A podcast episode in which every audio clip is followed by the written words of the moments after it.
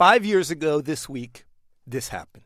Just announced a plan to take over troubled mortgage giants Fannie Mae and Freddie Mac. The government's plan means a short two days later, another momentous event, the first ever Planet Money podcast was released. I am Adam Davidson, international economics correspondent for National Public Radio. And I'm just starting to run something new here at NPR. We're calling it Planet Money. And our goal is to take the big, complex global economic issues, the kind of thing I think most people feel like they really should know a lot about and understand, but they don't, and they get really confused. Um, well, our job here, or what we're trying to do, is to make this all easier for you. We're working really hard, and hopefully we'll succeed, at least most of the time, to help you understand how the world economy works and how it affects your life. And right now, this right here is our first ever podcast. Dun da dum. it was just Adam Davidson, our very own Adam Davidson, hosting in the studio. He doing... didn't have music. Like, yeah, had... was there no Caitlin to mix in the music that everybody loves? There was not. He had to do his own background music himself. And let's just think about this. He happened to be launching this podcast about the global economy at the precise moment the biggest crisis to confront the global economy in almost a century had just kicked off. Hello and welcome to Planet Money. I'm Jacob Goldstein. And I'm Alex Blumberg. Today, at roughly the five year anniversary of the financial crisis, depending on when we'll you call date. it the five year anniversary. We'll call it the five years. Also, the five year anniversary of Planet Money. And we're going to take a look back at those initial months on Planet Money.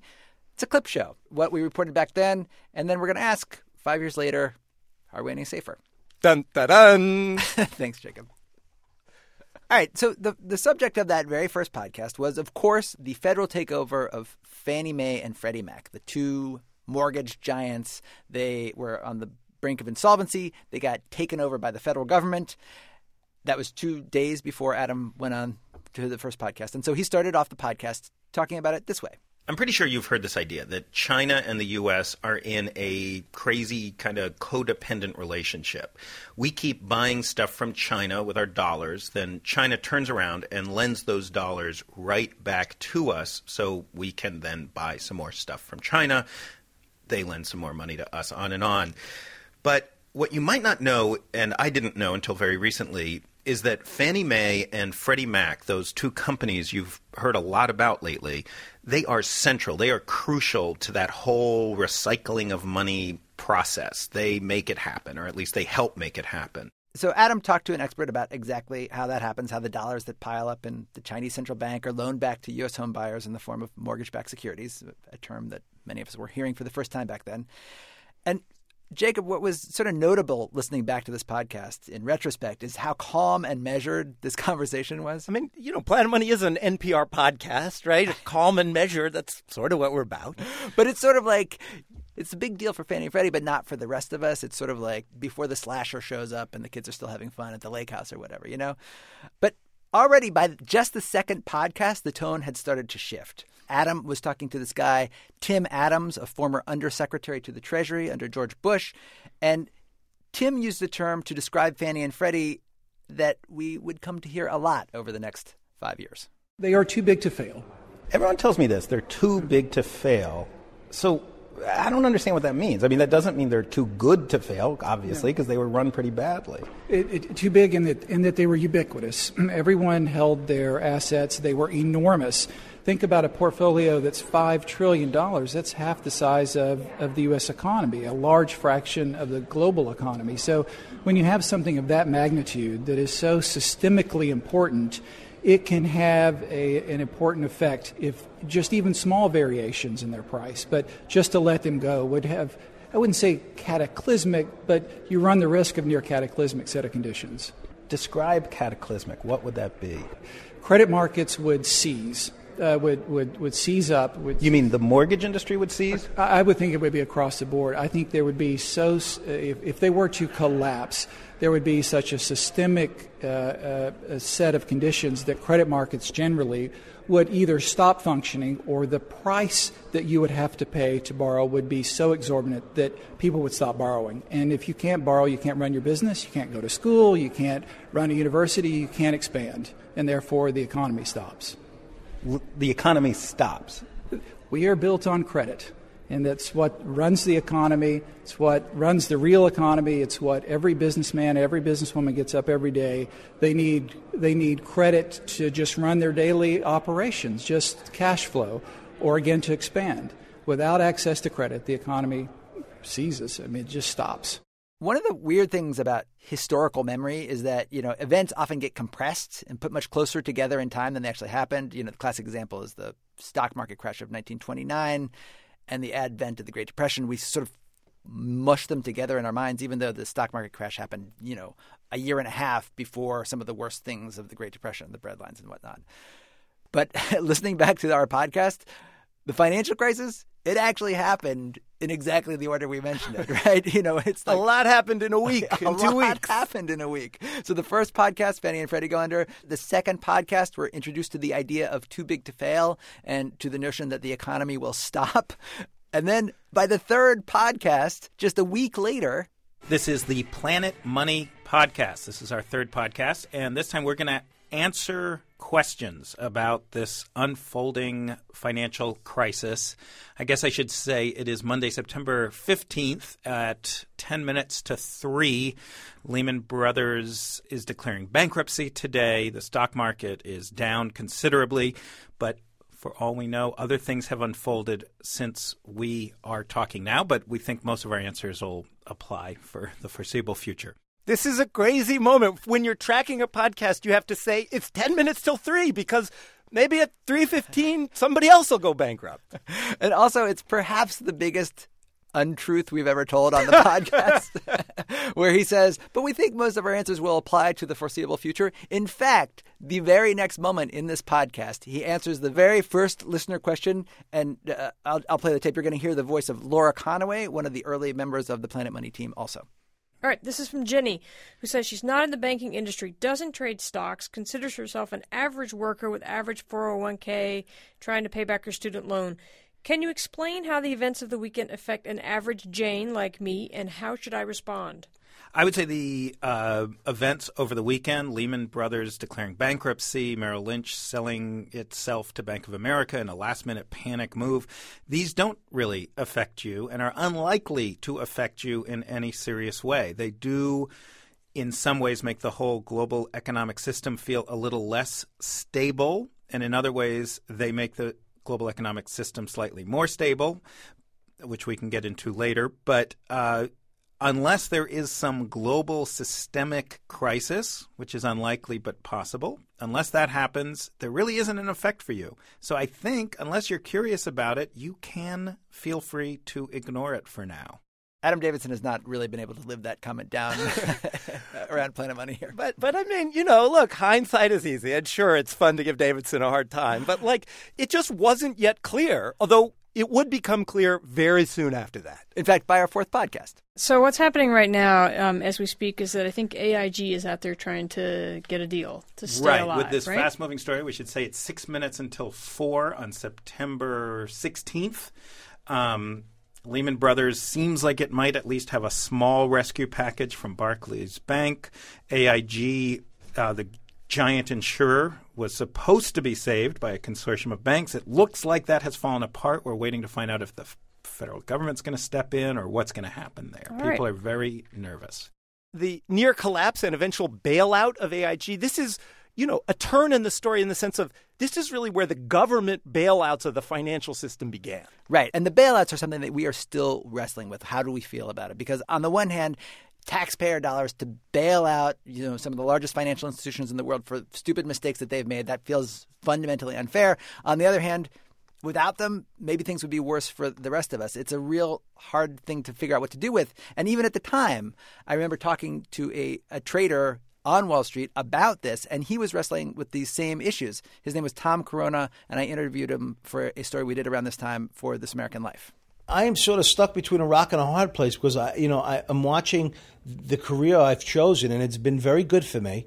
Uh, but I'm watching the whole system sort of implode.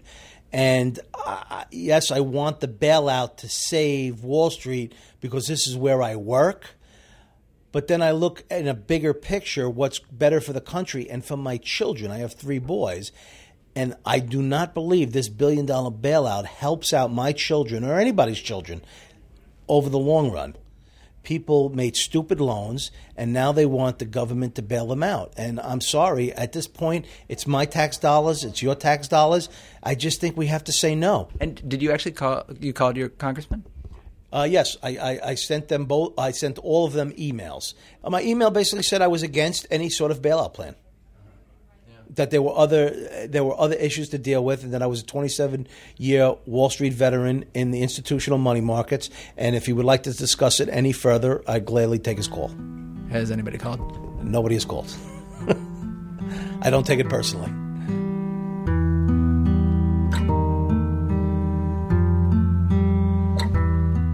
But to give you a sense of how fast things are changing, that tape of Tom Corona is from a week ago, and when we talked to him today, he said he does support the bailout bill now, for two reasons.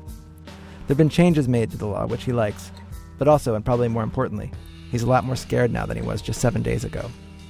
This last week has convinced him that the crisis is spreading, and that the bigger risk to his children now is doing nothing. As it became clear that the crisis was spreading, one of the things that we started to sort of take as our mission here at Planet Money was to try to explain all this financial arcana, like all these terms that were getting thrown at you in the news, you know, credit default swaps, mortgage backed securities, and of course, my favorite toxic asset, the CDO, the collateralized debt obligation. which is basically a bunch of loans bundled together, sliced up, and sold off to investors. Adam Davidson talked to this guy, Whit Solberg, who was in the CDO business. And they looked at one CDO in particular. It was called Coronado. It contained mortgage loans, office loans, and a, a bunch of other really unexpected loans as well. There were loans on, it, it depends, it could be on a plane, it could be on specific airline routes. Uh, and so forth, and it was a way that Wait, air- wait, wait. You, how can you have a loan of an airline route? Well, you know, it's it, it- you could get receivables from uh, uh, uh, an airline would say, look, from uh, we used to uh, between Tokyo and Korea, there was a there was a, a, a flight that was loaded up every every Friday night, and Korean Airlines came and they said, look, we need we would like to get a loan for a plane or some planes on that particular route, and what we will do is everybody that buys a ticket for that plane will pay the, the ticket will be paid into a trust. And that trust will pay itself interest and then give the extra amount of money to Korean Airlines and um, so what the way that that loan that trust when it was receiving those payments was basically getting money before the airline was and the airline used uh, the loan that they got to buy a bunch of planes and to bolster up the route, and that's how they financed themselves. And the reason they did it this way is they didn't want to get. You, you could believe in a specific route, but you didn't want to get caught up in the problems with the entire airline or the airline's business or its other so I don't financing own problems. Korean Airlines. I just all I care about is Korea, Japan, You you you own this particular route. and not just any Korea, Japan. I own Fridays at seven. That's that that's a possibility, or dailies at seven, or something like that, and and that's the way you'd get paid, and you can you can evaluate passenger loads and potential for new competition and all of this other stuff, and and investors like that because it was simple, and and they This but they not sound simple. I just want to summarize with this one CDO, Coronado CDO. Mm-hmm. I could, I could live in a home and pay my mortgage, and part of that mortgage payment goes to Coronado CDO. Mm-hmm. Then I could go to my office, and my office building is paying its mortgage, which is also partly going to Coronado CDO. Mm-hmm. On my way to work, I could make a cell phone call, and with a and the cell phone tower that handles my call is sending money, part of which goes to the CDO, and then I could fly home to visit my mother from Phoenix to Topeka, and that f- ticket I'm paying is going to the CDO. That's right, and that's why you've just basically summarized why the whole financial markets are linked by CDOs. So that seems like as good a spot as any to end the looking back, the retrospective part of, of this podcast. I guess what we need now is a, a piece of music to sort of transition to the next part of the podcast. Dun da dum. Well done, Adam Davidson. So, This week, I wanted to sort of discuss all this with somebody. And so, so I called up this guy, Scott Mather. He works for a company called PIMCO, which is one of the world's largest money managers. They have almost a trillion dollars of people's savings, your pension fund, my pension fund, you know, retirement accounts, whatever. And they are the ones who decide where do we put that money where it will be safe and get a return.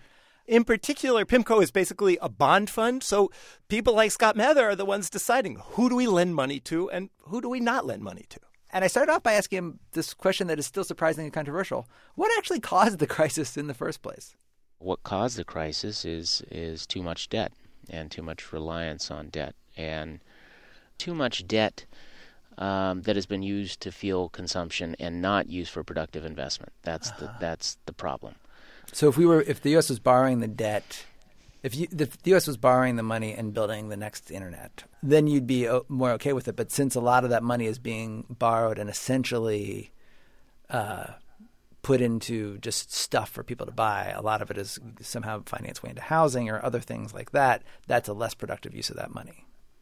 Right. A large part of the spending has been used to fuel consumption.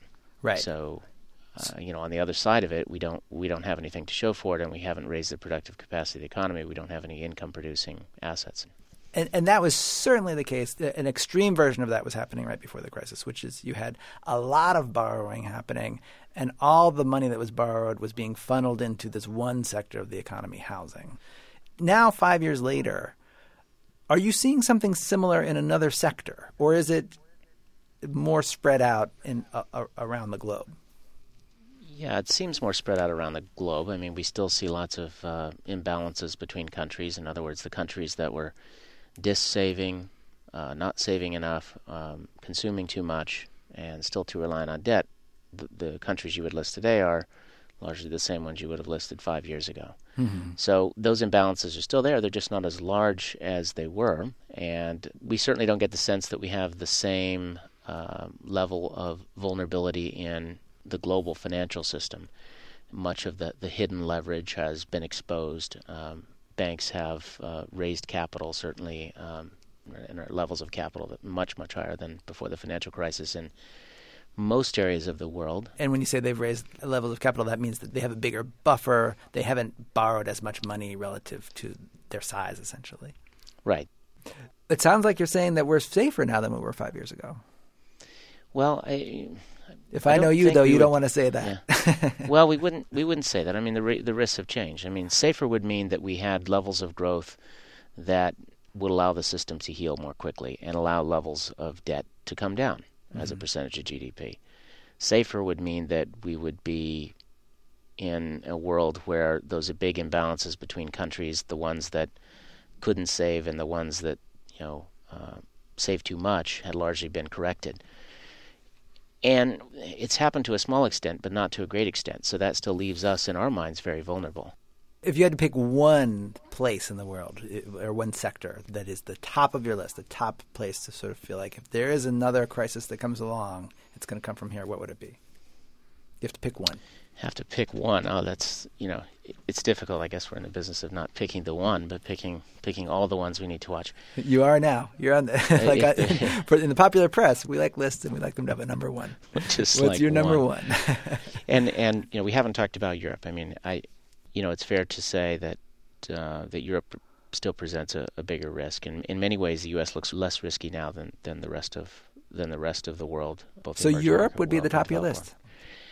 Uh, in terms of, um, well, you know, I don't know if I would do that. I don't know if I'll be able to give you the one because Japan and China are both uh, both really big risks as well. So, and Europe uh, certainly, you know, it looks stable now, but have we moved really much f- uh, further towards political or or fiscal union in Europe in the last year or two?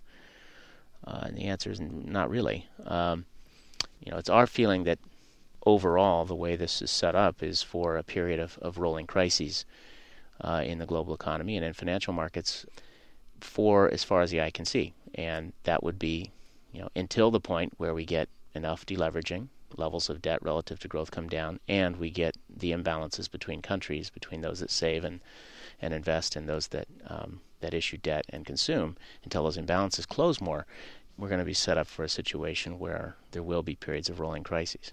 Does that mean that you're looking at a period where it's going to feel like September of 2008 again in the next couple of years, and then it'll feel like it again five years after that?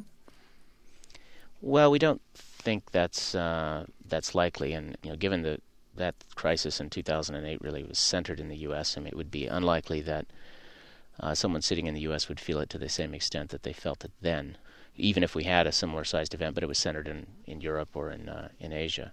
It wouldn't come back to our shores necessarily. So it might feel like so Europe two years ago, two summers ago, to people like you, that was a real nail biter. There was crazy stuff happening. It was like, oh my God, is this whole thing going to fall apart? It made the news here, but I feel like most Americans, it wasn't like, oh my God, run for the hills again. It wasn't like 2008. You're saying it'll Right. maybe feel more like that to the average American. Yeah, probably. And you know, for those people who who dig deeper, they will understand that that even when things like that happen in the rest of the world, it's one of the reasons why you know U.S. economic growth has been so poor in this recovery phase. So rolling crises means no longer like the scary, scary times of 2008. But it means Yeah, and- more of the same. It means more of like sort of, you know, my 26 year old son is still living at home because he can't find a job. And it means more of, I know a lot of people who still can't find a job who've been unemployed for a long time. That's going to continue. It's just sort of continuing in this phase for longer and longer than we would like. Right. It it means a, you know a generation that uh, that experiences you know, an entirely different economic situation than any generation we've had prior to it. You know, in the last century. Right. Are there any? What's the most hopeful sort of development you've seen post crisis? Uh, the most hopeful uh, development. Let's see, what would that be? I'm asking you to step outside your comfort zone here, Scott Mather. But Think about what's uh, what's really gone right, huh? Um, you know, yeah, boy, that's that's that's tough. I guess you know the the the, the best thing is to say that at least there haven't been, you know, uh, there haven't you can't been. think of anything, can you? no, I mean there haven't been. You could say what there haven't been uh, the the tensions between nations. Um, although every everyone's had a problem in general with low growth, and there's certainly been some geopolitical problems. I mean, there, it hasn't yet moved to the phase which we were very concerned about, where uh, there would be protectionism and a real turn inward. That was the type of situation that sort of unfolded uh, after the Great Depression. You know, there's been small examples of that that have happened since the financial crisis, but you know, there's been much le- less of it than what we feared, and so that's very helpful in terms of this healing process that the world is going through, in terms of gradually trying to to uh, outgrow the debt problem. so essentially, what Scott Mather is saying is that at least the world didn't enter into sort of a protectionist spiral, which is basically what happened before World War II. You know, where like the Great Depression, countries clamped down, and what was already bad got worse. And to be clear, you know, here we are five years after the crisis, and there are still millions fewer jobs than there were before the recession. Things are still really bad.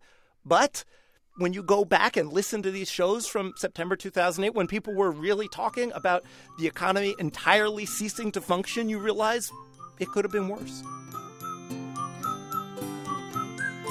All right, we got some real music now. Uh, as always, we would love your thoughts, questions, comments. Please write to us, planetmoney at npr.org. You can also find us on Facebook and Twitter. I'm Jacob Goldstein. I'm Alex Blumberg. Thanks for listening.